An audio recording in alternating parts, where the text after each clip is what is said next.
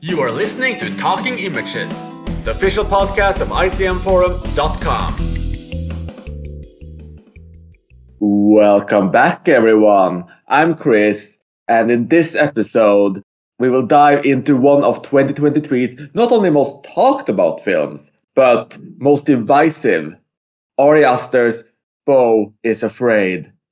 Called everything from a boring mess to a stunning masterpiece, this three hour epic of a terrified 50 something man's frantic attempt to get back home to his mother's house has captured the attention of the internet in particular in how it lost the attention of many of the commentators. When making the film, Aster himself described uh, Beau is Afraid as a four hour long nightmare comedy.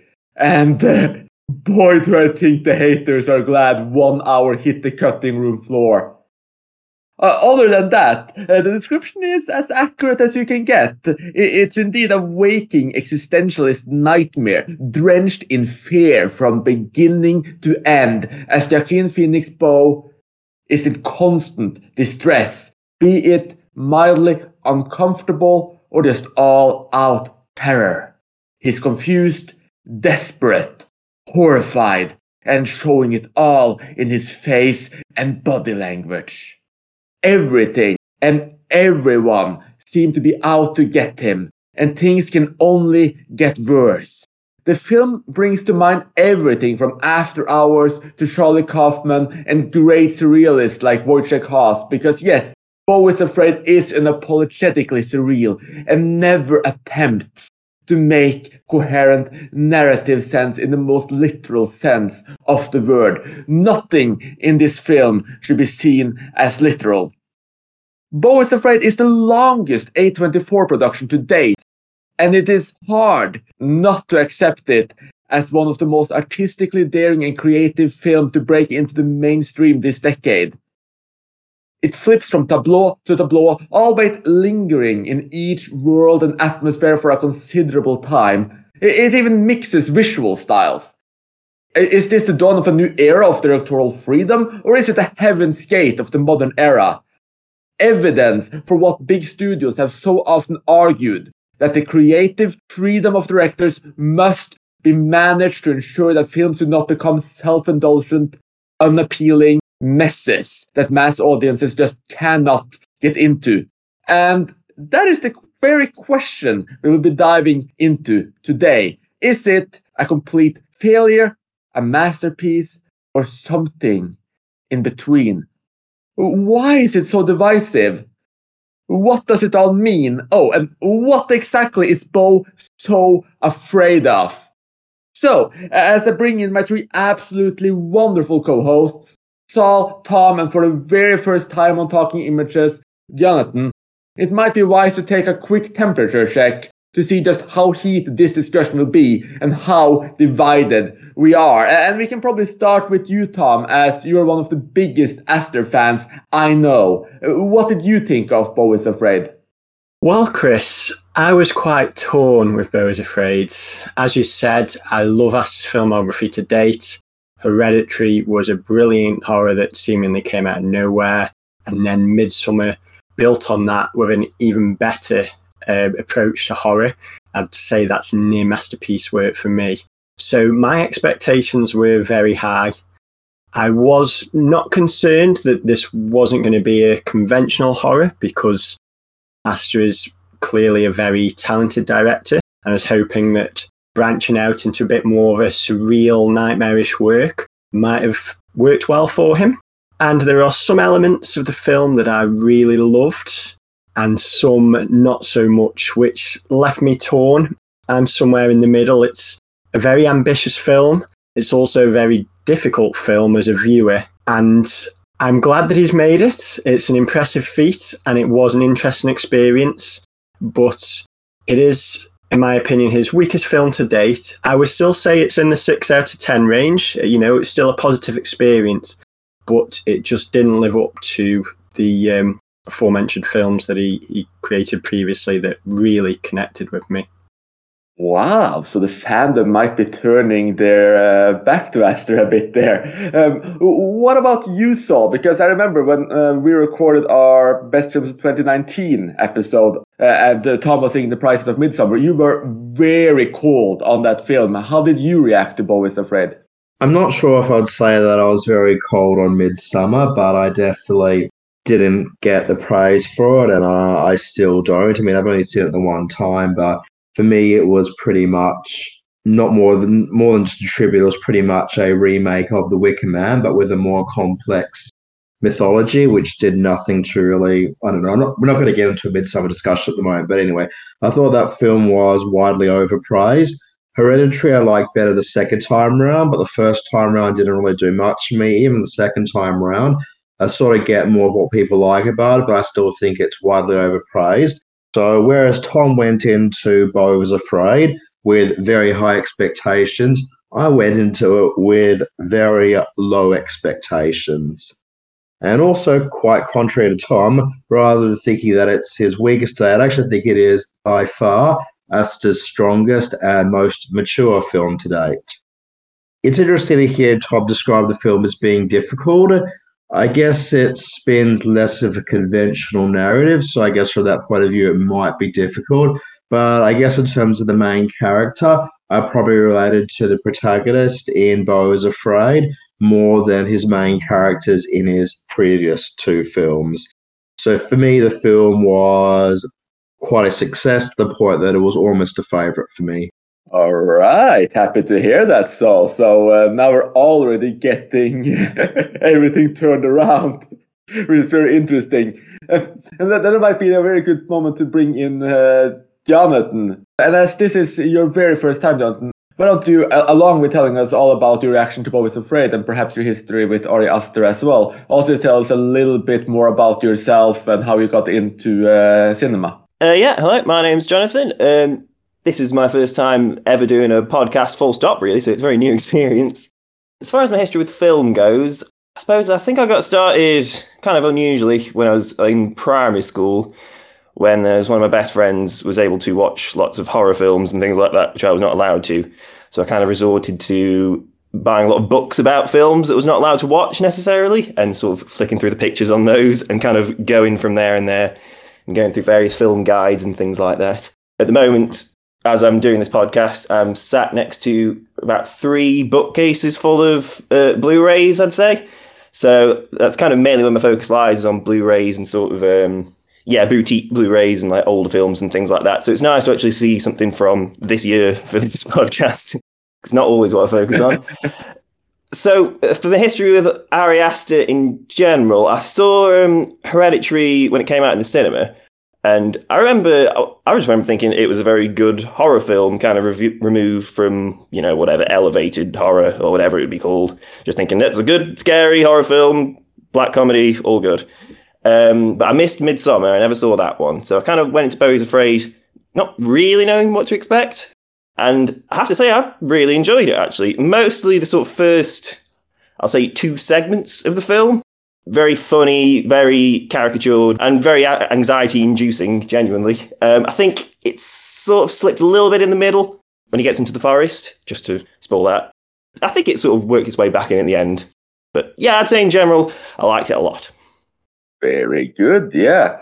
So I actually ended up uh, being uh, closer to Saul uh, on all of this.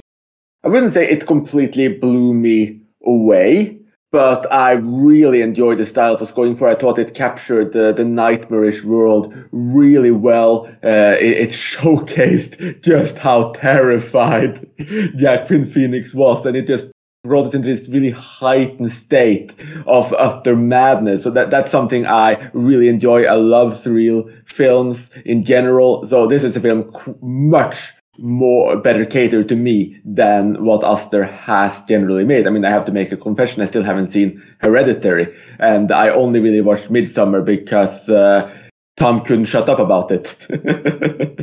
so, so it would be interesting to see just how the four of us clash. So, Tom, since you seem to have liked the film the least of all three of us, what was it that really didn't work for you here? I think a large part of what didn't work is the um, surreal touches that were introduced along the way. The third segment in particular lost me. There was a lot of meta elements in there that usually might have worked for me, but they were so at odds with the kind of intense, nightmarish horror of the first segment that it was jarring in a way that I, I didn't enjoy at all. The first segment of the film was much more similar to Aster's previous work, this intense, nightmarish scenario uh, where you're not sure what is real or not. And as Jonathan said, it's really anxiety inducing. There was some, you know, really nail biting scenes in there and a generous helping of, of black comedy as well, which seemed to be the driving force for Aster's previous work. And that is why it connected with me. But as it progressed, the film just got stranger and stranger, which isn't always necessarily a bad thing. I'm open to strange films as well. But it, it, it just went a bit too far for me. It began losing me, as I said, around, around about the third segment. But I was still invested enough that I was intrigued as to what was going to happen and how it would pan out. But it, it was sadly a, a, a disappointment as we got towards the end of the film. And uh, since I'm always trying to stir fights, Saul, you might have liked this uh, the most, or at least along with me. When, when, you hear Tom talk about the film this way, especially given that both of you, and all three of you, in fact, are horror fans, how do you react? I do agree with Tom that the initial stretch, that first 45 minutes, is the best part of the film. So I entirely agree about that.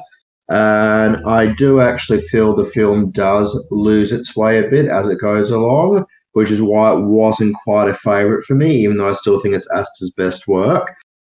I guess what really carried the film for me was Joaquin Phoenix's performance and his character, and really getting into that mental headspace of being afraid and worried and concerned about everything. So the character for me and the character progression still worked for me throughout. It still felt like this gigantic anxiety attack, but just a lot of the things along the way, especially towards the end, did feel a little bit. I don't want to say random, but that's the best word that comes to mind. Did feel a little bit random, and without watching it a second time, I have my doubts myself about how well it actually coalesces together. So I completely understand why he didn't totally love the film. I didn't totally love it either but I was surprised that it knocked it down so far in his esteem. Whereas for me, it was just what, you know, basically kept it at a 7 out of 10 rather than being an 8 out of 10 film. Yeah, I mean, I think, I don't, for the, like the third segment, I guess we'd call it like the forest segment. For me, it was particularly the sort of longer dream sequence that kind of lost me, you know, where he sort of imagined himself in the play and sort of turning into the old man. I think I don't know if it's necessarily the fact that it sort of diverted away from the horror. I just kind of felt it's a bit just disconnected in general, just thematically, kind of stylistically. I'm still not really hundred percent sure what that was really going for in like a larger sort of thematic sense. Um, I don't know if anyone else has any ideas. That's a good question. I mean, I, I, think I'm actually the only person who might have preferred the latter acts of the film, especially the play. That was just all out uh, crazy. While the more heightened, exaggerated opener, um, I, I, really enjoyed that. But it, it, felt. I mean, what's what's the name of that uh, film you really liked, Saul? Uh, the Palestinian Abroad uh, who was kind of just traveling and seeing the absurdity of uh, the world. And when he goes to the US, it's just lots of people, you know, buying uh, machine guns in regular stores and carrying them around, etc. It must be heaven. Oh yeah, yeah, yeah. I mean, the first thing I, I, I remember thinking when I started watching Bruce Afraid is like, wow, this looks like uh, you know, the, the, this must be heaven's interpretation of America, because it's just like all out crazy everywhere on the street. Everyone's you know, either killing each other, being on drugs, robbing each other. You just have this like the scene where he just runs screaming and people try to kill him and get him. Like it, it's. Uh, it's it's this weird mix of uh, over the top comedy. I enjoyed it. I thought that was like a really good sense of just okay, how do people with anxiety kind of see the world? But yeah, I just thought that was a little bit too much. While once it got all out into, you know, full on dream energy and things got even stranger, you started playing around with theatrical sets and you started building on, I suppose, his driving force throughout the film, which is his relationship with his mother and how he feels like he's, he can never live up to her and uh, just all this guilt he seems to feel. Uh, I thought that was really interesting. That's kind of like the paranoia the entire film uh, plays on which was uh, very interesting to me. and Kind of was a nice line throughout. I think knowing your sensibilities, Chris, I can understand why you prefer the, the latter parts more than the, the former parts. And it is quite interesting the broad scope that Aster's managed to fit into one film, you know, the difference between styles as the film progresses. There is almost like there's something in there for everyone. But in a sense, I almost feel like that is potentially the film's downfall because, you know, I don't think there's as many people who are going to enjoy every single segment along the way because of the vast differences of styles. I know that you did somewhat, Chris. I know, I know that you did, but I think most people are going to feel like, you know, there's a certain element of the film that's slightly weaker than the others because of the, you know, the disparity between styles. And it is a reflection of Aster's ambition and his scope, and it is impressive that he's you know managed to get the the funding to take on such a personal project. But again, I, I think that is ultimately the the downfall. It's quite a personal work, and it just tackles a lot throughout its its its long runtime. Something which I thought I might pose as a question, although I don't know if we're going to get to it later on or not. But throughout the film, there are all these flash forwards to events that we see later on the film. So throughout, we just keep seeing like little things like this, like clip with him like sitting on top of this statue thing, and like a clip of the uh, part leading up to the attic. So they've got all these hints dropped along the way of where the film is progressing. So I don't know if I'd even really say it was a change of style as such. It's more so, and I can't find the words to express it. But I don't know if really the style of the film changed so much as maybe the scope of it changed because it's originally just limited to the city. It's limited to his apartment building or the um, suburb that he lives in, which he thinks like Elia Suleiman in thinks is completely crime ridden and crazy. And then the scope of that changes when he progresses and meets other characters along the way. And then he sort of like gets sucked into his memory. So I think the scope of the film changes. I don't so much I don't know if so much the style of it changes, especially because, like I said, we get all these hints along the way of events to come, which I'm really interested to see how that actually plays out on rewatch. Yeah, I mean, I think certainly part of that is the fact that the sort of mother takes on a much greater, almost kind of like godlike role as the film goes on. Because I think at least some of the like premonitions of things that are going to happen. It's implied. Uh, well, because there's that part where he watches the future, everything that happens in the future on the TV by fast forwarding, and I think the implication is that's all her sort of security cam footage of him in a way. I never thought of that. That's interesting. I, th- I think that was the idea. That's what I took from it. I might be wrong. but I kind of, I, I just preferred the sort of, yeah, the city segment. And actually, my favourite segment was the um, second one where he sort of goes to the suburban house um, owned by the surgeon. So I kind of just preferred that in general to the mother stuff, which I did like, but I think it was just a bit more limited for me, maybe. Yeah, I, I can see that uh, to a point. I mean, the, and like Tom said, it's interesting that uh, the teams change so much. I mean, all of them are, I, I suppose, except perhaps the theatrical element, they're all tied to horror in some way, but very different forms of horror. I mean, the first segment is just all out violence, chaos, this kind of dystopian reality where everyone's a killer. And then the second one is all smiles, everything's normal, but something's kind of bubbling under the surface. And then the final segment uh, uh, at his mother's house is entirely heightened uh, over the top. Uh, and of course, you have the theatrical segment in between, which uh, is uh, this kind of semi, not quite animated, but you know, it uses a lot of just uh, stage sets that are flying around, and it's kind of not even dream like It's just a, it's just a little thing of its own, and, and I can see exactly what Tom says that you know it's going to be a bit hard to find people who enjoy all four of those styles intermixed so so very very brave of uh, us there indeed, and that's pro- might be one of the things I appreciated the, the most about the film. But, but it's interesting though because uh, the, the film has sparked so much conversation. You have people who list it as their favorite films of the film of the year. You have huge publications uh, citing it as a masterpiece. You have also huge publications citing it as a complete mess and a failure. I think the Guardian gave it two out of five, for instance. So while we are divided a little bit, we are divided between pretty good and yeah, great, somewhat close to being a favorite, but not quite there. Um, why do you think uh, in the great, in the larger world, the film was as divisive as it was? I mean, I think certainly some of it can be boiled down just the fact that it's three hours long and it's sort of relentlessly and pointedly unpleasant.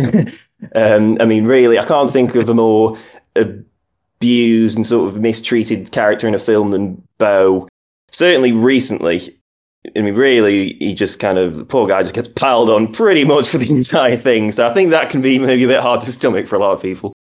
I would agree with Jonathan. That's a really nice way of putting it. But getting piled on for three hours, he really does have a have a hard time of it. And some people that may well be cinematic gold. I'm usually all for films which are bleak and depressing and relentless.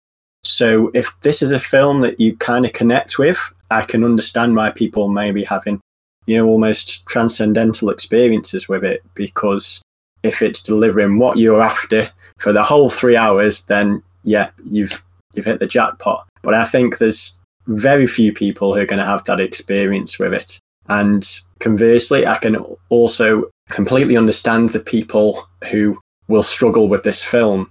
If you think about it, Hereditary and Midsommar were somewhat divisive, although they were largely critically praised on release. But not everyone, um, regular audiences, I think, were, were quite torn with the uh, the horror that was presented. It goes to some very dark places. And I think with is Afraid, the runtime may put some people off, but people who are fans of Phoenix, for instance, those who maybe like him in Her or even Joker, may go along to this film. You know, it's just expecting a, a conventional narrative and being completely shut off by how abstract and, and surreal it is. It's certainly not a film for, for everyone. So, yeah, there's a, a lot at play here as to why it's so divisive. But I think the good thing about it, this is, even though it's not a film that I loved. It's such a great talking point, and I love films that give rise to heated conversations. And to be honest, it, it allows you to get much more out of the film. So I'm glad that it's it's one that is uh, provoking different reactions from people. I agree with what both of you guys have said about the length being a problem. I think with a lot of people do have trouble with long films, and I don't know if this one's actually going to get if this podcast is going to be released before or after the podcast we record on about wh- whether you do watch long films.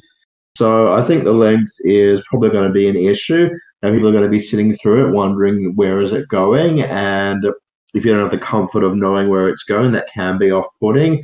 I also agree that the film was heavily marketed as, as starring Joaquin Phoenix in this transformational performance, and yeah, if you go into it expecting a film like Joker or even expecting something like Walk the Line, this is a very different sort of film. So I don't think that helped. And I also don't think it really helped that people going into it knowing that was the director of Hereditary, knowing was the director from uh, director of Midsommar, because I guess both of those films are really about yeah horrors per se, whereas Beau is Afraid is something a little bit more, I'd like to say a bit more ambitious, but it is more surreal. It's more of a character piece. Whereas Hereditary was marketed as being the scariest film since The Exorcist. Well, that's how they marketed it over here at least.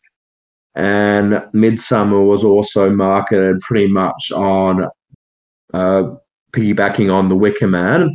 So you've got these uh, two films that were really uh, pretty much praised for the how horrific they are, and then you've got a film like this which isn't really horror per se. I mean, there's a bit horrific in the sense that After Hours is horrific, to mention a film that Chris mentioned in the intro. So it is horrific, but it isn't quite horror per se. So I think the audience is going in expecting a film like um, Midsommar or Hereditary, like Tom maybe. I'm sorry, people like that. People are going in expecting a more conventional Joaquin Phoenix film, and people are going in expecting a three-hour film to be something maybe as demanding, not as demanding, something as you know constantly assaulting like um, a superhero film. Like some of those are really long these days. So somebody expecting like a heavy, like constant action film like that. I'm not surprised the film was a bit divisive. I think it might have served better if it went in with maybe a no-name actor and with maybe um, uh, Aster using a pseudonym. I wonder how the film would have gone then. Yeah, that's an interesting point. I mean, I, I do agree with you that the, the amount of fans and support, probably also, especially within the horror community, but all, um, but also broader, who that came in expecting something similar, might be really thrown off. I, I can see similarities uh, to Midsommar to a point. Um, Midsommar was also a film that kind of lead into some dark comedic elements and uh, let these more awkward situations uh, play out. But obviously, uh, Beau is Afraid goes much, much further. I, I mean, uh, it's listed as a comedy first on IMDb. but I mean, this is a bit of a, a comedy, like Synecdoche in New York, for instance, a comedy. And, and Charlie Kaufman was someone I kept thinking about uh, throughout the film, too. I mean, it's like an existentialist uh, comedy slash horror film that just dives into like a more base instinct in this case just utter fear and uh, just lets us wallow in that fear and that that was really really interesting in many ways but i can see why a lot of people would be turned off i, I also have to wonder if it has a special appeal to uh, people who have strained and perhaps toxic relationships uh, with their mothers. I mean, maybe that's where all of those uh, five out of five uh, star reviews are coming from. I like that notion, Chris. That's quite a funny idea. It it is very interesting the humor in in uh, Beau is Afraid. There's lots of kind of awkward comedy. I wouldn't say that I was laughing out loud at all. Maybe just some nervous laughter coming out at the the odd and the the strange scenes. But the the twisted humor was a strong point of the film for sure. There was an excellent scene in the early segment that really tickled me, which was when um, Beau is in the bath and he looks up and finds that there's something else on the ceiling with him, and just those awkward moments where he's he's kind of wriggling in the bath and you're waiting for the inevitable to happen. To some people, that may well have been horrifying, but to me, that that really tickled me. I, I was just you knew what was going to happen, and I was dying for it to happen, and and when it did, yeah, it was it was superb. But again, the, uh, there's just so much strangeness and surrealness. I imagine that everyone watching the film will have find different parts of the humor that worked for them, different bits that may be funny for them, but other people would just be like grossed out or or horrified by. I mean, I'm not sure what you guys found the, the funniest. It'd be interesting to see if you also thought the uh, the bathroom scene was funny, and whether there's any other scenes that uh, had you uh, in stitches. Yeah, I was going to say that I don't think I laughed once, but I might have chuckled a little bit uh, during that bathtub scene, and uh, there might have been a few more uh, awkward laughs along the way, though I, I can't remember them uh, offhand. I mean, I thought the bathroom scene was pretty scary. Actually, I don't know. Maybe it was just me. Maybe I'm just a bit more wuss, but um, I think I thought it was quite funny. Actually, I would, I would definitely call it like a black comedy first over a horror. I don't know. Maybe there's some parts that I shouldn't have laughed at that I did, but you know, it definitely got me a few times. There's, there's particularly one point which I, probably, I still don't really know if I'm supposed to laugh at, where he's where he's in staying in the sort of surgeon's house and you can see that mom is doing a jigsaw and then it sort of zooms in on the jigsaw and you can see it's she's doing a massive like thousand piece jigsaw of her dead son and i don't really quite know why that made me laugh but it did for some reason maybe that's just me that is some very twisted humour. But yeah, I, I don't think I, I can't even recall that scene. It mustn't have registered with me. But yeah, See, this is what I was saying. There's different different bits that people will pick out on, and that is great. I agree with you guys, or other than Jonathan, I agree with you that the bathroom scene was quite funny, especially with the I, I don't know, I don't want to spoil or whatever, but um, when you see what's on the roof or whatever, and um, that itself was quite funny. Um, in terms of the overall film, yeah, there were bits and pieces of it which I guess were a bit funny. I can't remember because I saw it in cinema, I guess, a couple of months ago now. Can't remember exactly offhand when I was laughing and when I wasn't, but I think a lot of the laughs for me actually came in the final third of the film, which I can't really get into without spoilers, but there are some really outlandish and wacky things occurring, and it's hard not to laugh at that sort of point. So, so Jonathan brought up that the, the, he saw the film primarily as a comedy. Did any of you guys see it primarily as a horror film? For the first 45 minutes or so, I did see it primarily as a horror film, which perhaps lends itself somewhat to my disappointment that it, it veered off that path to deliver something different. There's certainly some horror elements throughout most of the segments, other than the third one, but they did make way um, gradually for more elements of the black comedy and the surreal, fantastical elements. So, yeah, I, I think anyone who markets this as a horror film or recommends this as a horror film are perhaps giving the wrong impression of the film. There's certainly horror elements, some very strong ones at that, but not enough for it to be considered a horror film in my eyes. I think I can sympathize with the classification of it as horror, but you get into this point where it's how much of it is horror and how much of it is stress. And I think we might have even got into it in one of the podcasts we did about what scares us, or maybe is stress overrated? But the whole film plays out as basically this anxiety ridden man imagining the worst possibilities at every single point, at every single stage of his progression. So for me, it's a very anxiety ridden film. I guess I'd probably class it as closer to a thriller, but it's more of a psychological thriller or maybe psychological drama. For me, it's very much uh, to do with what's going on in his mind and how he's perceiving the world. And yeah, I, I found it uh, gripping, but I guess mainly because I can relate to the anxiety parts of it. So I'd say it's probably more stressful rather than outright horrific, but where you draw the line and what's horror and what's stress is probably the question there. Oh yeah, good point. This is a nice moment to uh, bring up that uh, we coined a new term for for a genre most people have not heard of, the stressor, a replacement of uh, the horror film. Where it's all about stress rather than rights.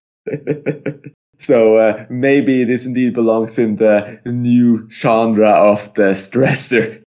But you mentioned that constant fear that uh, Beau lives in, and that's probably one of the most interesting uh, part of the film because the whole film is, in a lot of ways, just about that fear. So uh, perhaps uh, a good question to start with as we dive into that part of the film is, uh, what do you think Beau is so afraid of? Everything. That was a short, sharp uh, answer. does anyone disagree? I think Saul has a, a, valid point there. He is afraid of everything, but perhaps it's more interesting to dive into where those fears stem from. And as we've mentioned previously, it relates to his relationship with his mother and growing up and the uh, unusual things that he's been told about his own bloodline, which again is a, a nice nod to um, Aster's previous work in Hereditary, he constantly likes to look at family trauma, inherited illnesses, etc., things like that. And in that way, in a sense, you can link all of his films together thematically. But I, I think Beau being afraid of everything, whether that's due to his upbringing or whether it's due to the uh, new drugs that his uh, therapist prescribes him, or a combination of both. It's difficult to tell uh, which psychotic incidents are, are, are, due to each of those. To be honest, it's probably just a, a combination of both. But it really is fascinating to see all of these things, all these events that happen in the film, how much of them are just in Beau's head. And I think you could have a, a field day writing a dissertation or a, thesis on that kind of thing because there is a lot to unpack in there. I mean, you just brought up, you know, the idea that it was all most of the fear was in Beau's head. I think I don't know what anyone else felt, but for the first part, I still can't decide if you know all the freaks, all the New York freaks are out in the street, whether they were actually real or sort of imagined. I s- never really quite settled on that. I don't know if anyone else just thought one way or the other. I think all the people really are out there in the street, but I don't think they're as bad as he imagines them to be. So my interpretation of the film, which I don't think spoils anything, is that pretty much everything we see from a very early point of the film is all in his mind and him imagining the worst possibilities. And look, I was probably trying to be a bit funny when I did say everything as a one word response before, but it's mainly, I guess, he's afraid of any sort of new situation anything which is going to like have something different in his routine. So I guess he's a very routine person, and anything that's sort of like going to break that cycle, that's an anxiety point. And I don't know if he even relates to his mum that much. The film opens with him inside the womb, and from the very moment he's inside the womb, he is completely stressed out. And I don't know if any of you guys saw the film theatrically. Um, I did actually see it in cinemas, which is quite interesting because in the long film podcast, I said that I was not going to see it in cinemas, but anyway. Uh, but yeah, when I was just watching that first sequence in the cinema, you got the uh, walls of the cinema actually vibrating. That's how intense the sound is when he's in the womb at the start of the film. So I guess for me, maybe it's a hereditary thing, I guess, to go back to Aster's first film, maybe. But I don't know how much of it's his mother's influence or maybe just the way that his uh, brain operates, that he's just constantly reacting in the worst case possible scenario way to everything going on. Uh, to, to build on what Jonathan was saying earlier and, and what Saul was saying as well, I mean, I, I think the film lives in a very ambiguous reality where we're, where we're not sure if what we are seeing is uh, both just heightened experience of the world or if it's all just a dream. And uh, I'm kind of leaning towards all of this just being one big nightmare, be that the literal nightmare that Beau is uh, dreaming up, or just that it is in this uh, nightmarish world uh, where uh, lots of what's real and what's not doesn't really exist in the in the same way. So I would say that either this is some horrified dream Beau has, or the film's reality is so heightened that that everything is real, but it's not real at the same time, and logic doesn't really apply to the way we're used to.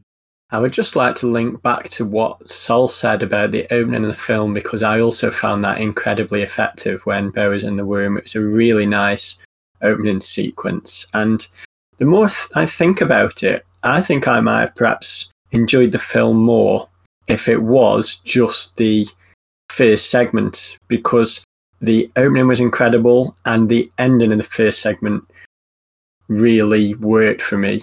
It was very strong when Beau is mistaken for someone that he's not. And again, that is one of the film's uh, strongest comic moments. That's also quite horrifying and just represents his fears of the unknown and, and what is happening to him. So yeah, I, I, just I know I keep saying it, but the first segment for me was was incredible. Um, it's just a shame that the others didn't quite live up to that. Yeah, I think I think the if the first segment was expanded and uh, the mother was just someone on the phone on the sidelines, that could have been a great film in uh, in its own right. That just um, dived into this kind of city life paranoia of of just everything around them, the, the crime and disparity of the city and the horror of you know people with anxiety living there. I think that it could have worked really well. Though I do think that we talked about earlier, with, what I talked about earlier at least, with this uh, red line throughout from the opening, uh, with uh, Beau coming out of his womb to the end, he's always very connected with his mother and it's his relationship with his mother, his relationship with family that we see through flashbacks, that we see through uh, through interactions throughout the, throughout the film that kind of, I suppose, made Beau what what he is today. I mean, I, I suppose it's like an armchair psychologist uh, sense too. Like it's all about his mother. It's uh, every, all of the trauma he has is because of his mother.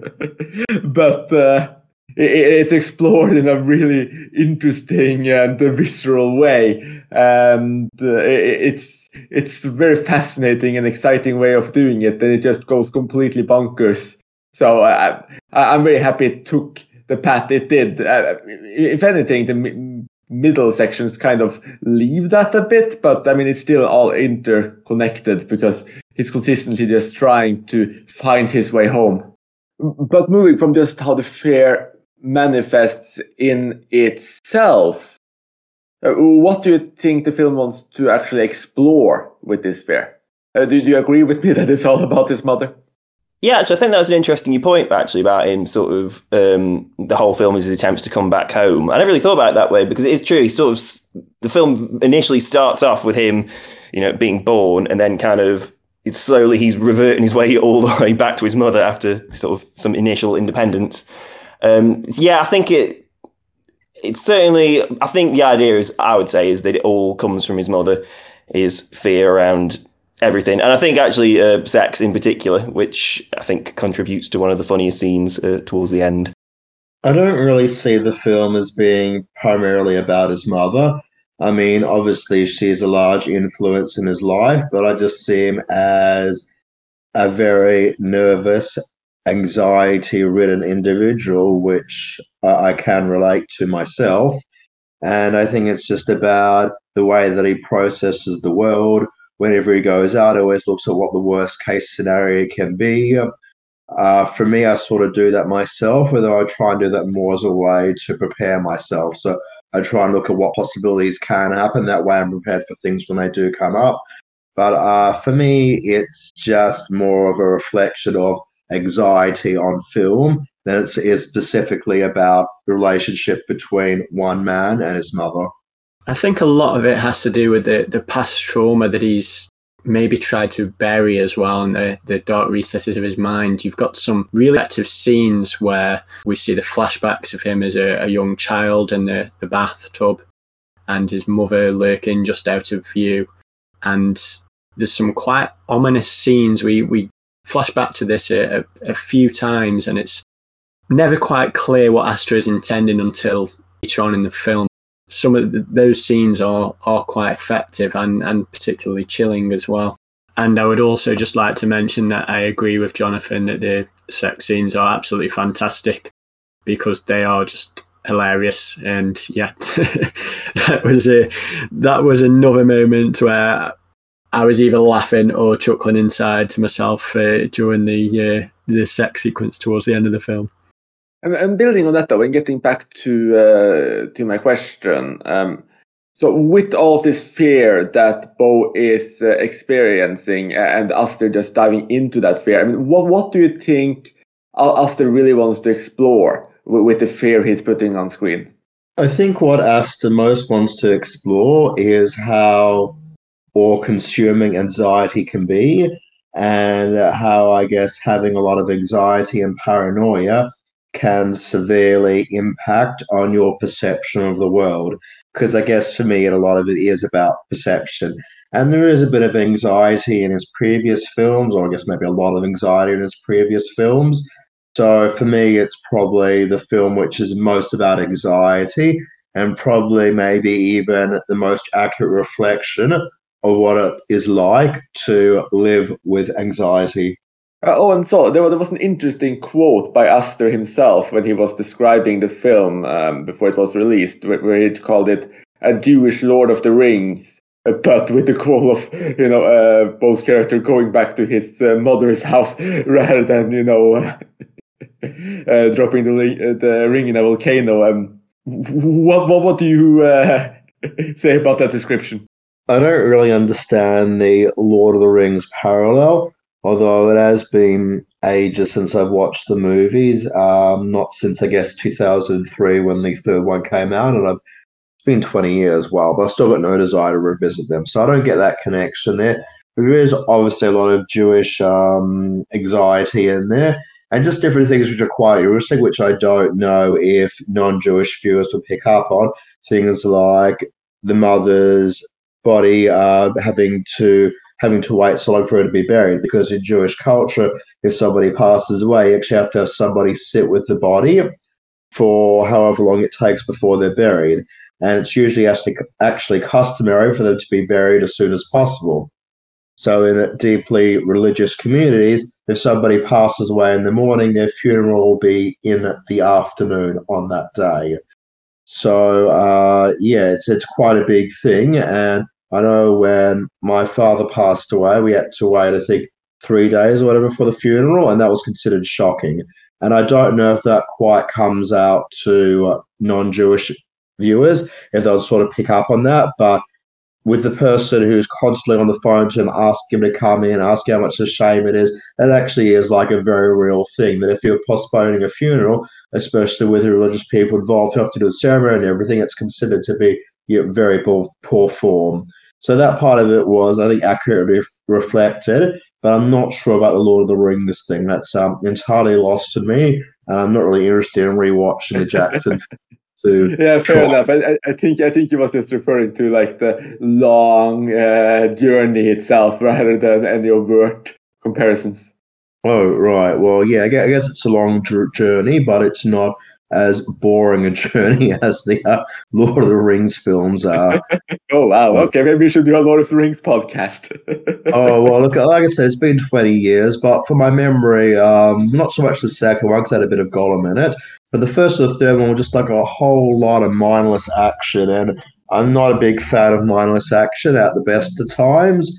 So for me, the films were uh, clear misses. So uh, I, I, don't know if Beau's Afraid is going to make me interested in rewatching it. It, it would be interesting if it was actually Aster's biggest influence, then maybe I should rewatch it.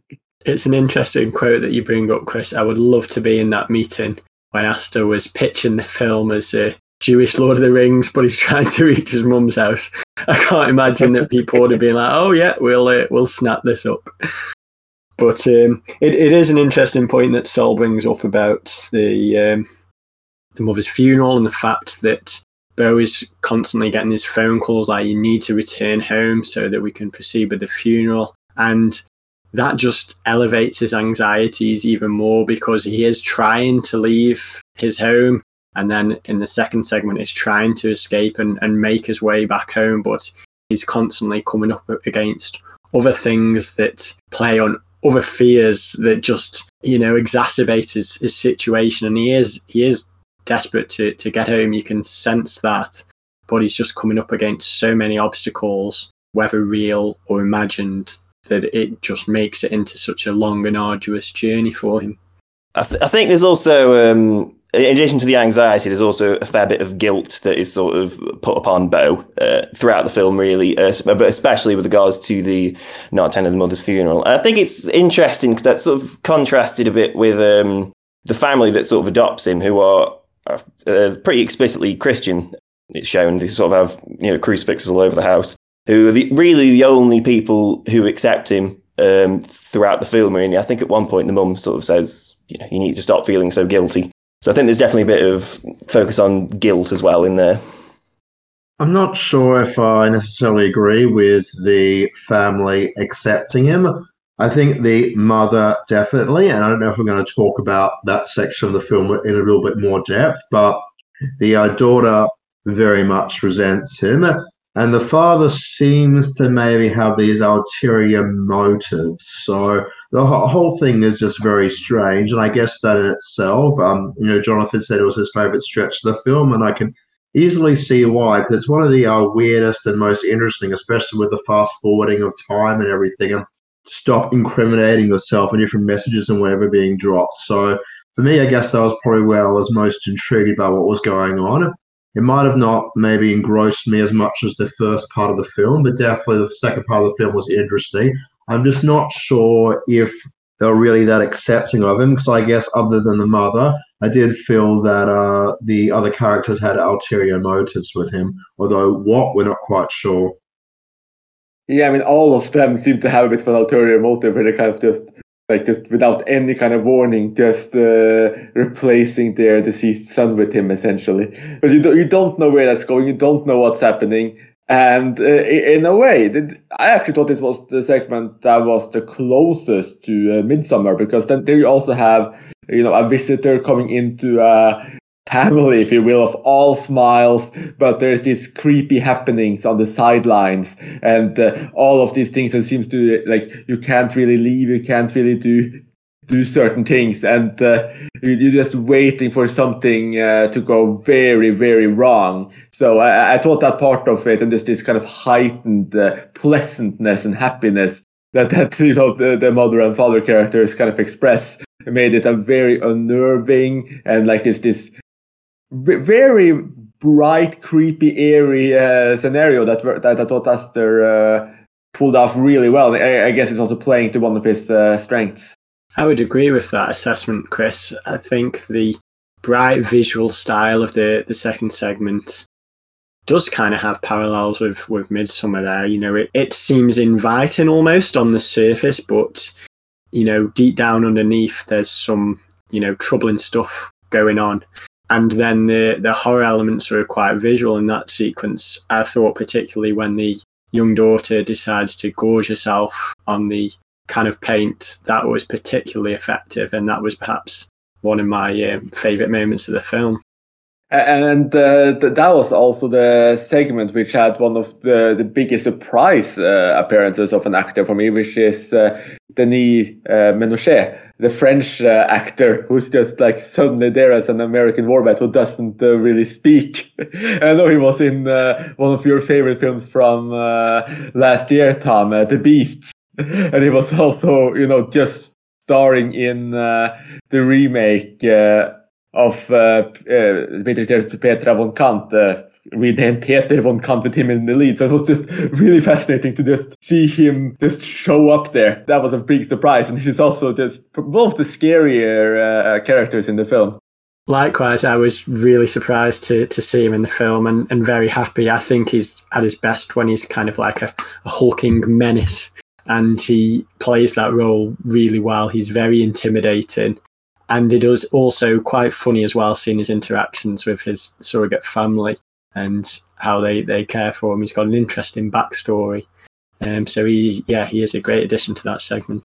And I noticed that they haven't really talked that much about uh, the actors either. So I, I, guess it makes sense to especially focusing on uh, Joaquin Phoenix because, as we said earlier, this was in many ways you know promoted as uh, Joaquin Phoenix film, uh, this transformational role. Um, how well do you think he managed to pull off this transformational role, and just how uh, drawn in were you by his performance? Uh, yeah, I think it's um it's like an interesting performance for like such a big name actor and like recently Oscar winning actor, I suppose, to take on because it's it's a very very passive role. I mean, he doesn't really actually um, have that many lines of dialogue throughout, so he's really um, yeah, he's more like an observer, almost like sort of like Apocalypse Now, kind of just observing all the craziness that's happening around him, kind of main character. I think he does play it off very well, and I think it plays on. Um, I think I've always found Joaquin Phoenix being an actor with kind of odd speech patterns, quite sort of mumbly and distant. And I feel like there's a good use of that, I'd say.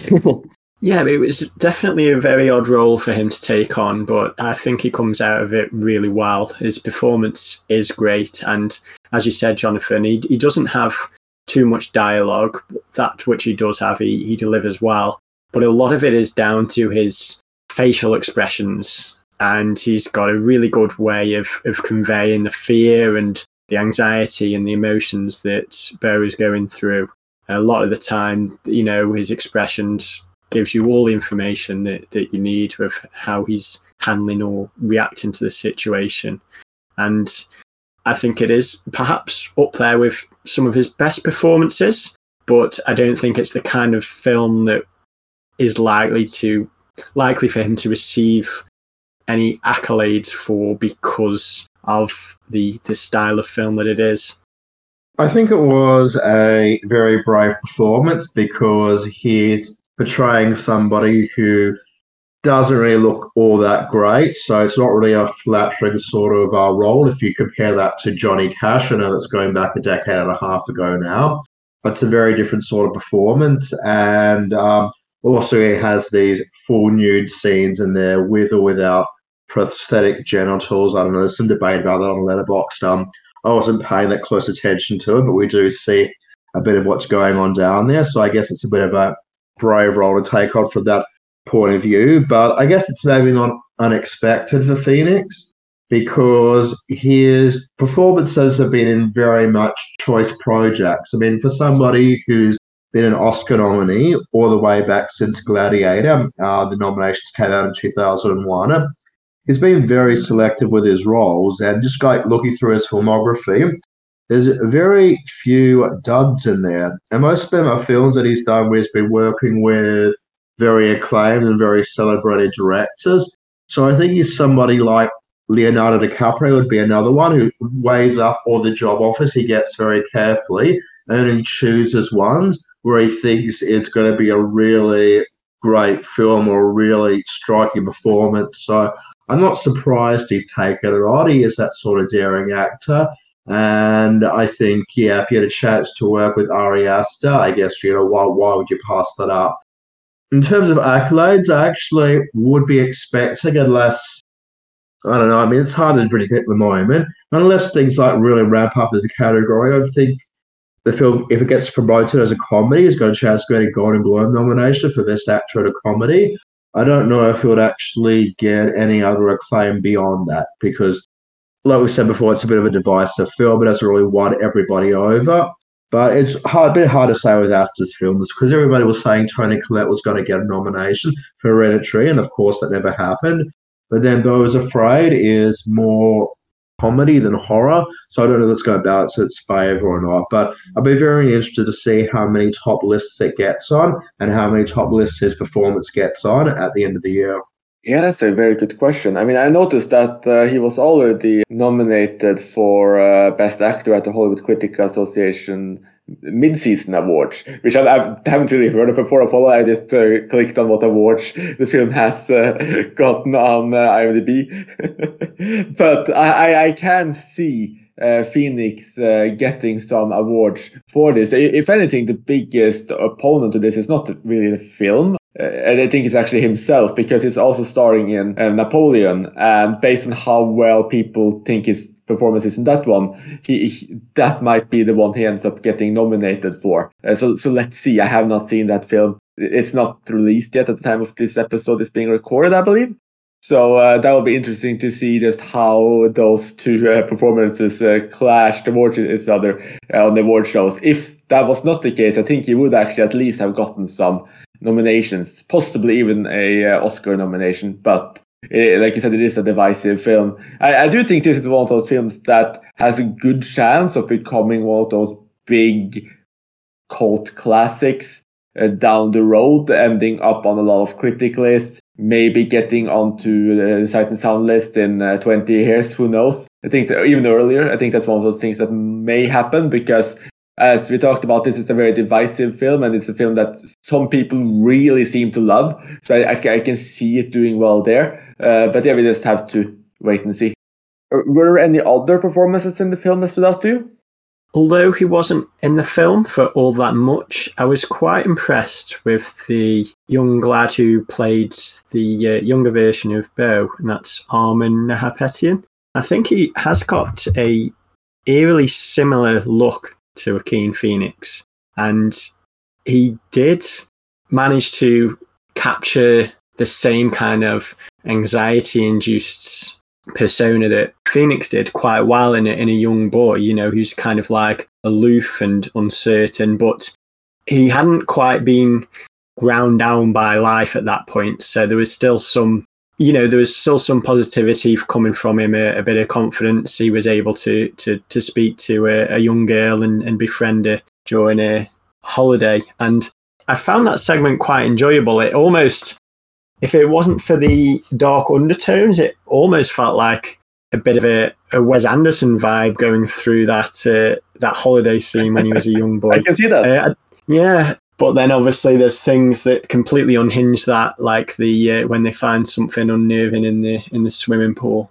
But um, yeah, I, I, thought the young boy's performance was was quite impressive, and I can imagine that he may be a face that starts cropping up in in more uh, larger pictures in the future. And talking about his face and his uh, similarities to uh, Phoenix, I mean, he actually had to come out and uh, reveal that he was not CGI because a lot of people thought he was a de-aged Joaquin Phoenix. That's that's really uh, really amazing. Just how that kind of just spun out of control. I didn't know that, but that is obviously great work on the casting team getting those kind of comments from the public. That's great. Uh, yeah, when I first saw the poster, I did think that's what they did. When I saw the film, I, I realized it was actually a real person's face. But yeah, yeah, I have to admit that when I saw the trailer, I was wondering about that too.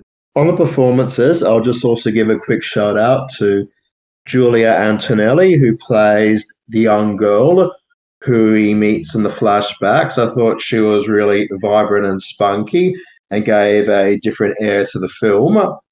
In terms of other performances, the only one that really stood out to me was Nathan Lane because for whatever reason I wasn't aware and it blocked out of my mind that it was in the film when I went down to see it. And because he's playing such a strange character, where you're not quite sure his true motivations are, I thought it was an interesting performance, but not really an award worthy performance. Yeah, I, I think Nathan Lane just nailed the atmosphere that the segment was going for, and he played the father so so well in in that uh, in that sequence with the family that kind of adopts Phoenix. Uh, unnerve this, this unnervingly jovial character that you know you always suspect has uh, ulterior motives. Just really well done, and I think just uh, you know uh, Patti LuPone uh, as well, who uh, plays the older version of his mother, because it, we see her both as a younger woman and as uh, uh, an older woman. I thought she really nailed this kind of uh, almost psychological uh, terror and fear, and just like the visualization of all of uh, Beau's uh, fears of disappointing his mother, what she might be thinking of him. Stellar performance. She was very scary. Uh, this is just a small point, but did anyone notice the Bill Hader cameo at any point? I, I didn't. I didn't. I, I was like, I, I saw uh, that, like the scene where he's kind of hiding his face, and like, oh, he looks really familiar. like that's actually probably one of the funniest portions of the film as well. but no, I, I didn't recognize, realize it was him until I saw the cast list. And the film also sports a very memorable uh, cameo by Richard Kind. So there's there's a lot of really fun uh, stuff coming up. I mean, Parker Posey shows up in the film. Stephen McKinley Henderson shows up in the film. So there's there's a lot of these uh, interesting uh, smaller roles that are uh, played very very well. I mean, uh, Amy Ryan as the mother character in that second segment we keep returning to too. She was also doing pulling that off quite well. So a, a, lot of the pieces are coming together. Now, and we will have a spoiler section at the end of this uh, episode where we dive into the ending and we dive into a lot of the things the film actively does uh, down the road. But before that, for the listeners who have not seen the film, I thought it was just interesting to talk about the impact that we think Beau is afraid may have on the industry uh, if any. I mean, do you think that the film will help American auteurs in particular to get these kinds of large, personal, uh, over very ambitious, perhaps even overly ambitious uh, films made? Or, or, is it like I mentioned in the in the intro, going to be like a modern Heaven's Gate in a way? Yeah, I think if it does have an impact, it'll probably more along the Heaven's Gate lines, um, especially since it's not in a league of its own, because there was um, also Babylon released, which I think probably did even worse. so I think, it, um, at least in terms of um, three hour long horror surrealist epics, it might put a dampener on those. uh, I said as a joke in the chat that uh, films like Beau is Afraid will end up bankrupting A24, but I don't think that's really going to be the case. I'd say that if the film was maybe better received overall, I, mean, I think it has been quite well received, but it hasn't been as well received as its previous features. I think if it was as well received as Aster's two other films, I think there would have been more pathway for longer epics like this to get made within the horror genre.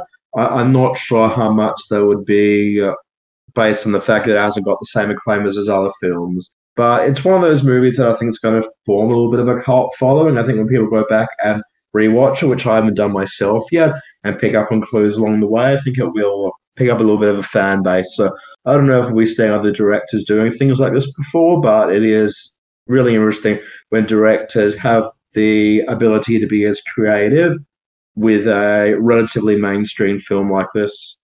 Yeah, I'd agree with Sol. It's encouraging to see directors being able to have the, the funds behind them to tackle such ambitious and uh, exciting projects. And it is a shame that the film has underperformed at, at the box office.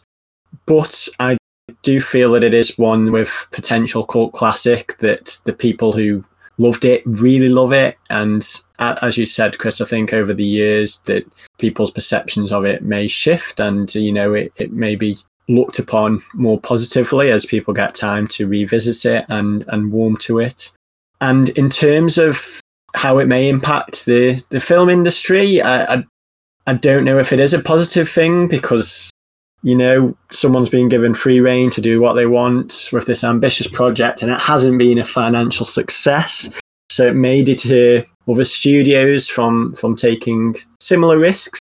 But at the same time, a film of this magnitude and, you know, a film that is so out there may inspire other creatives out there to want to branch out and do something with you know their own indus- their own careers in the in the film industry. So in that that respect, it, it could be a, a positive thing. It's just the financial side of things that sadly didn't do too well for this film. Yeah, I just looked at the numbers and I didn't realize it was as big of a box office uh, bomb as it was.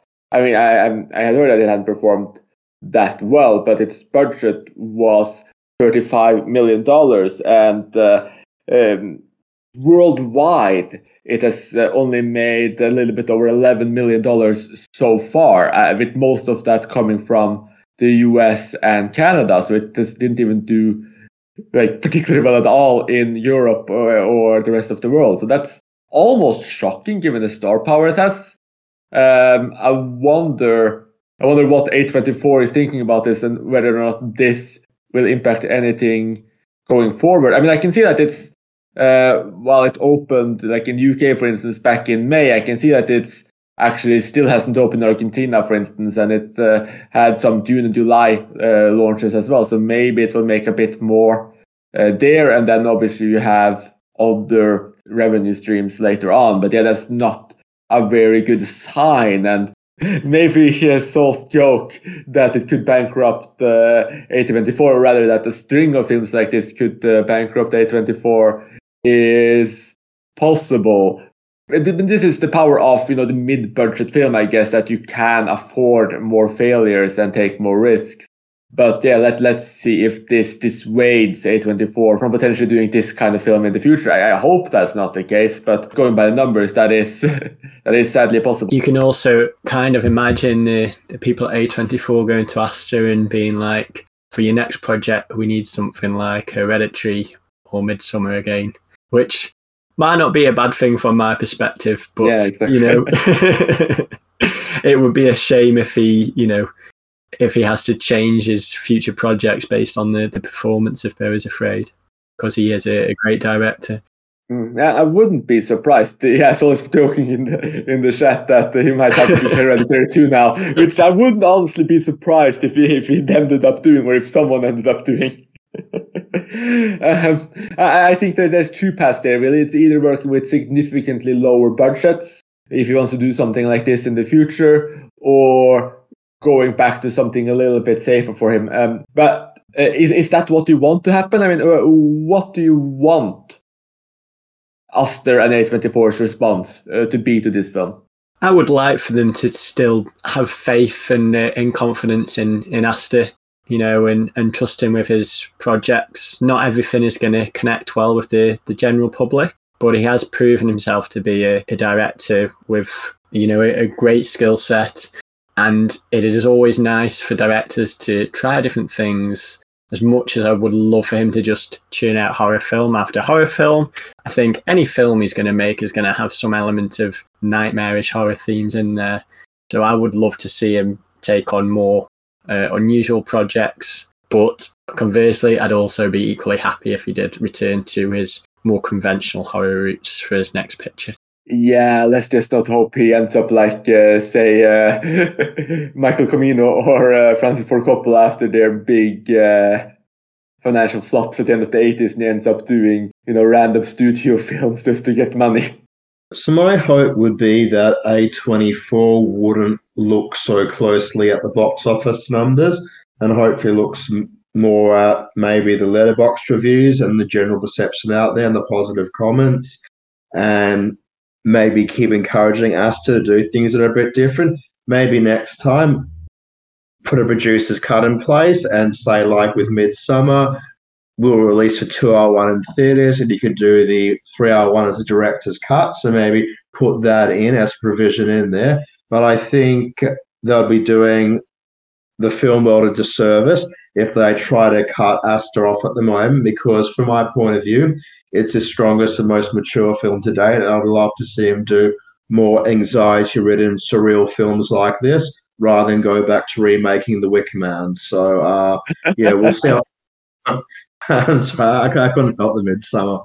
Um, yeah, look, uh, uh, we'll, we'll, see what comes of it, but I'm hoping he'll just keep progressing from here. Yeah, I, I hope so too, and um, and yeah, I hope that. Uh, I mean, I, I like we talked about earlier. I mean, I, I prefer this more surreal uh, mind trips to uh, horror in general. So this is the path I want to see him on. Um, though I do also want to see him financially successful and be able to make films because he is a really interesting director no matter what he handles. So I, am open to him taking whichever path he, he uh, wants, but I hope to see something similar to Beau and perhaps something a little bit more uh, more concise next time, and perhaps he can just go in with a slightly lower budget. I mean, it doesn't have to be three hours every time. He can make, you know, an 80, 90 minute film and, and still really deliver on the trippiness. Uh, other surrealists have more than proved that. So let, let's see what he ends up doing.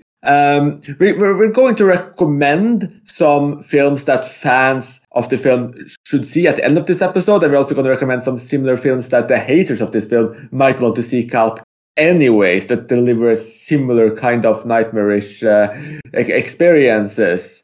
But that's more for people who have seen the film. So I think this might be a really good point to just dive into uh, our spoiler section. We'll put up a quick spoiler warning here. Spoiler warning. And Uh, I'm just going to give you guys completely free reign to talk about whatever you want, whatever spoilers you want from the entire film. At the, at the end of that, we can dive into the ending specifically, what we think it means. But yeah, just spoil everything you want to and how we felt about it. Okay, so I really want to know what Aster was taking when he conjured up the idea of a giant penis monster being in the loft.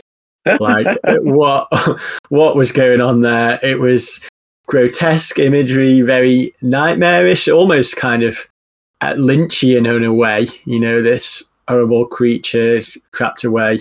But yeah, that was, for my money, the strangest moment in the film. Not sure if it particularly worked that well, but it certainly provoked a reaction from me. What did you guys think of that scene? Yeah, that was the most off moment in the entire film. The monster looks absolutely ridiculous. and you know, he whispers, Beau, don't be afraid. it's it's just a bit, it's, it's like almost like a cutaway gag because then you also have uh, Jeeves come storming in there with a knife and he ends up uh, hacking each other apart which is just utterly uh, insane as well. I mean, I, th- I, think it's the moment where probably the film's most heightened, ridiculous moment. Uh, it fits with the more overt comedy of it all. Um, but no, it was not one of the highlights for me to put it like that. Yeah, the monster in the attic was probably my least favorite part of the film. Not that the concept wasn't interesting, but it did seem a bit disconnected to everything else in the film. And that's sort of what I hinted at earlier on, where I said as the film progressed, parts of it just seemed to be quite random, like different ideas thrown together because they seemed interesting on paper. So I guess that was for me, that was one of the things where it didn't quite gel for me as much as I'd hoped to for the film to be an instant favourite. And the interesting thing is that this moment was kind of hinted throughout the film too. You had this moment where he's wondering, you had this moments where he's wondering about his father, and uh, you had these moments where you know there's something secret going on upstairs, etc. So you have like this is something else. It wasn't like like I mean I called it a cutaway, and it kind of felt like that, but this was something that Aster actively planned for, which uh, made it even a a bit older even. I mean it fits my theory a little bit that uh, the film is just all about his kind of toxic relationship to his mother and how his mother has you know ma- kind of made him into who he is because at that point i mean his mother we know she's not dead. She's there. She's uh, you know putting him through this extended guilt trip and he finally finds his father and it's just the penis and balls I mean, it, it's a bit like this, uh, you know, this idea that you know his father was just a sperm donor kind of thing, and while she's this all-encompassing uh, deity almost, and uh, it fits the theme of themes of the film, at least the way I see the themes of the film. But uh, yeah, like, like so, it was probably one of my least favorite moments as well. Uh, yeah, I'd, com- I'd pretty much completely agree with that. Um, especially because I also, like you, kind of saw that as the main thrust of the of the film, and I think the revelation of the loft penis monster, I think as someone who saw it that way, it was a bit too, I don't know, big and literal and it just didn't quite work for me. Especially like the big reveal, you know, that it's kind of been building to with all these flashbacks. It just a bit a bit of a sideways thing, I guess. Speaking of the big reveal that was leading up to, I was querying for a large part of the film whether he had a twin brother or something who got locked away in the attic. So you've got that scene in the bathtub, and it's sort of like there's a second boy there, or sort of like somebody's looking on. That's what's happening. So I'd wonder if he had a twin brother who got separated, something like um, I don't want to spoil, but there's been a couple of horror films that have been sort of made about that. The idea of the uh, good twin and the uh, bad twin. So uh, yeah, I thought that's what it might have been leading up to, and yeah, what we got to was just completely off it. But then I guess it fits my own theory that uh, that everything in the film is just him imagine the worst possible um scenario, and I guess having this giant penis monster in there is the uh, worst thing that could possibly be there in the attic. Yeah, I mean, he had a twin brother too. I mean, it is that uh, skeleton-like man that's kind of like a clinking, uh, clinking a cup, uh, looking horrible, uh, which which wasn't really focused on at all. It was just like a quick shot of this person, and then suddenly we pan to the penis. I mean, it's a real reflection of his anxieties around sex as well, basically due to his mother potentially poisoning his mind from a relatively young age because he believes that the first time he has sex will be the time when he dies. And I think that's quite an interesting concept put into the film. Um, and you can see throughout how that has affected Beau quite uh, traumatically. And when we get to that sex scene, there's obviously some expectations about what is going to happen, and they are completely flipped in the most comical way. And I found that rather amusing. Yeah, and it's like it, I really like that bit as well, and it's kind of it's kind of shown in a very funny way because you know you see him. It sort of shows the shot of him, and he's sort of reacting to still being alive, and he's all he's incredibly euphoric, and it's all amazing. But you can still see just on the side like the outline of this very still looking woman, and you can kind of see where it's going to go. I mean, I suppose we're in spoiler territory now, so, so we can discuss it openly. Yeah, you don't but, have yeah, to hide just, anything at all. just the fact that you know she completely stiffens, like stiff as a board. Her whole body just becomes rigid when it turns out that it's actually the female who who dies during sex, um, not Beau. And just the fact that she's kind of like cast aside, and then throughout the rest of the scene when we're in the bedroom, you can just see this still body on the floor in a most uh, awkward position, kind of as if it's like a, a, tailor's dummy just bent into a strange position on the floor. And just having that in the background throughout the scene was was really funny. I enjoyed that a lot. All this complete naked silence at Tom saying he enjoyed the nude corpse. Well done, Tom. I didn't think about it like that, but yeah, that's it. One way of putting that. Thanks very much, Chris. Sorry about that. uh, and with that, though, I think we might have spoiled what we want to spoil, uh, except the very ending itself. Now, obviously, we know now that you know Beau's mother is uh, alive, at least in his mind, at least in this dreamscape. We know that the, the psychologist has been recording all of uh, uh, his sessions and his mother has been listening to him talk about uh, the way she has scarred him essentially and uh, the way he kind of feels about the relationship and these tapes are playing. He tries to strangle her. He throws her into a glass table and he runs out escapes in a boat. And then suddenly as the boat kind of goes into this cave lights come up and there's this huge audience around him. Uh, Richard Kind returns as lawyer. He's the person who was calling him and shaming him earlier. Uh, his mother is there, and we start going through kind of scenes from his life um, to determine how bad a son he was and what a bad person he was. And he has this lawyer who's trying to, you know, defend him, you know, but we never really even see a close up of the lawyers. We see Richard Kind doing these grand speeches, and then from a this large distance, you just hear uh, the lawyer of Beau screaming, "He was afraid!" Uh, which also ends with the people just throwing the lawyer off the cliff, killing him. Uh, and then the boat that uh, Beau is on capsizes him, stuck to it. He gets flipped around. He seemingly drowns, and the mother just calls out, My baby, my baby, kind of going back to the opener where it comes from the womb as well. Uh, kind of completing this circle, completing this nightmarish dream. I mean, maybe this wet death is the womb as well, who knows? Um, I would just love to hear your reactions to that ending, your reactions to that scene, uh, and what you think it all means, if uh, anything at all.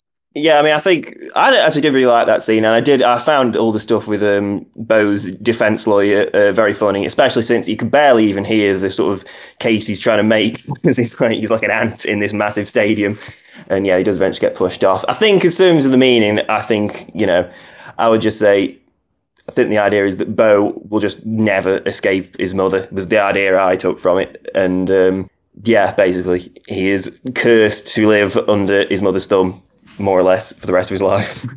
I think that's a nice way of, of putting it. Jonathan is just forever under his mother's shadow, and there's there's no escaping that. I'll be honest here though. When we did get to the ending sequence, I had kind of um, zoned out somewhat of the film because I, th- I don't know if it was just my general disappointment that Beau's Afraid was not the film I was hoping for. And I was almost kind of like waiting for it to end. I know that sounds really sad, but I was just like, oh, it hasn't really done much for me now. So it didn't really have much in, of an impact on me, the ending perhaps when I revisit the film, knowing what to expect, I might get more out of it.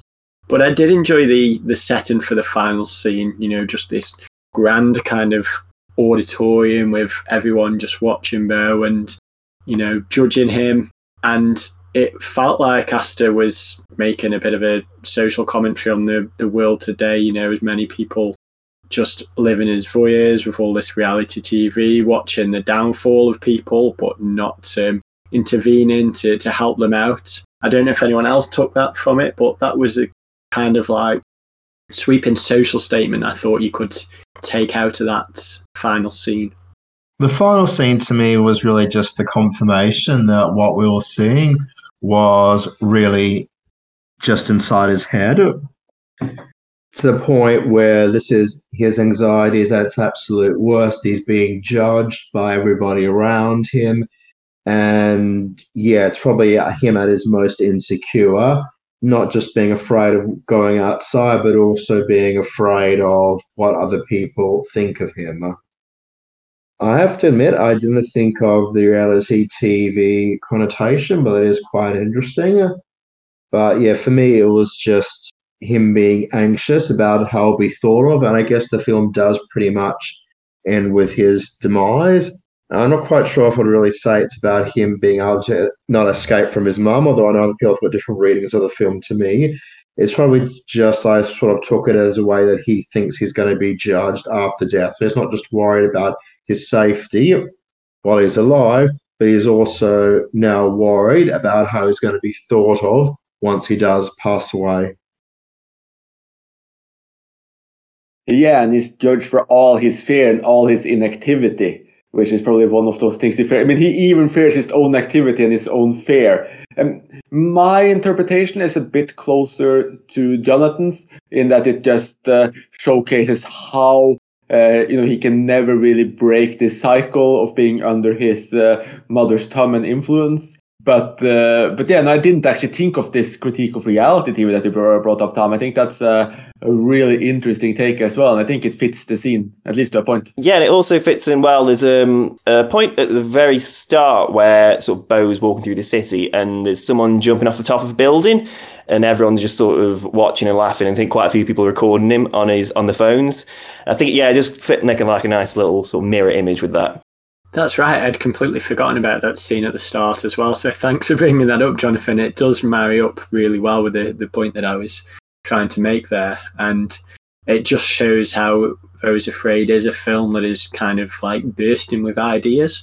Not all of them necessarily land, but those that do provide a lot of food for thought. And, you know, I do feel like it is a film I will rewatch at some point because of how much I love Hereditary and Midsommar you know, perhaps in a few years' time, I'll come back to it with fresh eyes and get something a bit more positive out of it on a, on a second viewing. Yeah, I think you, you might. I mean, like you mentioned, Tom, I mean, a lot of your reaction to the film was based on what you expected it to be. So going in knowing what it is, I mean, it might change a lot. And on that note, I mean, I, I suppose we have arrived to my final question, which I teased a little bit already, which is uh, what are your top recommendations for people to continue to after they have seen Beau is Afraid. Uh, and you can throw out two, three, or, or even more recommendations. Uh, perhaps one for people who loved the film, one for people who hated it, or, or both. I mean, what films does what Beau uh, is afraid does really well to comparable point so that all the fans will love it. And what are some films that could you know convince the people who were not taken in by this that these kind of nightmarish uh, worlds or journeys into dreams uh, can actually be be excellent?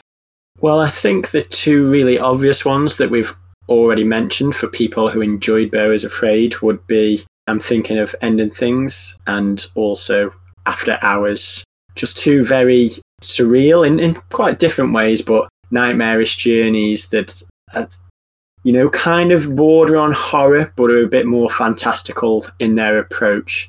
And anyone who likes Beau is Afraid, I'm sure, would enjoy those two films if they haven't seen them already. When it comes to recommendations for films who, for people who perhaps didn't enjoy Beau is Afraid and kind of had the same viewpoint as I did, I would recommend horror films that tread a, a nightmarish path. Things like Darren Aronofsky's Mother. Yes, that was the one film I was thinking of saying too. yeah, and I mean also Black Swan to an extent as well, because they're both films that are dealing with notions of whether what we're seeing are really happening or whether they're in the protagonist's head. And then perhaps a final recommendation for a really nightmarish, twisted journey would be uh, Gaspar Noé's Climax, which is very different to is Afraid. But if you want twisted, messed up, nightmarish horror, that is the direction that I'd, I'd recommend you to go in. I'm probably just going to piggyback a bit on the films that Tom have already Tom has already recommended.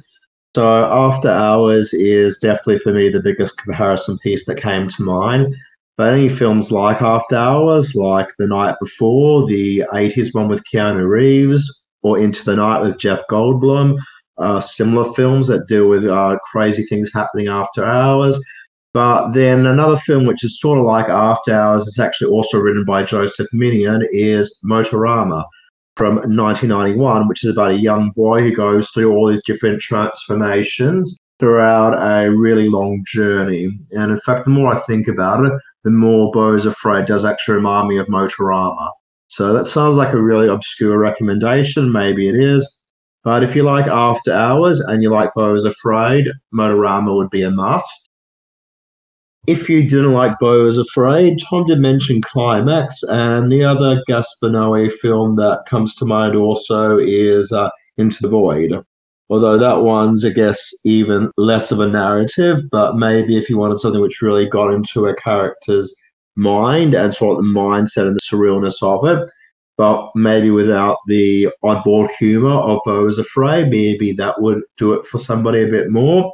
But um, otherwise, if you don't like Beau is Afraid, I guess I'll just go for um, any conventional um, standard um, horror film. Maybe you'd prefer an Insidious sequel or something. Um, I just know that I wouldn't. Uh, yeah, I don't.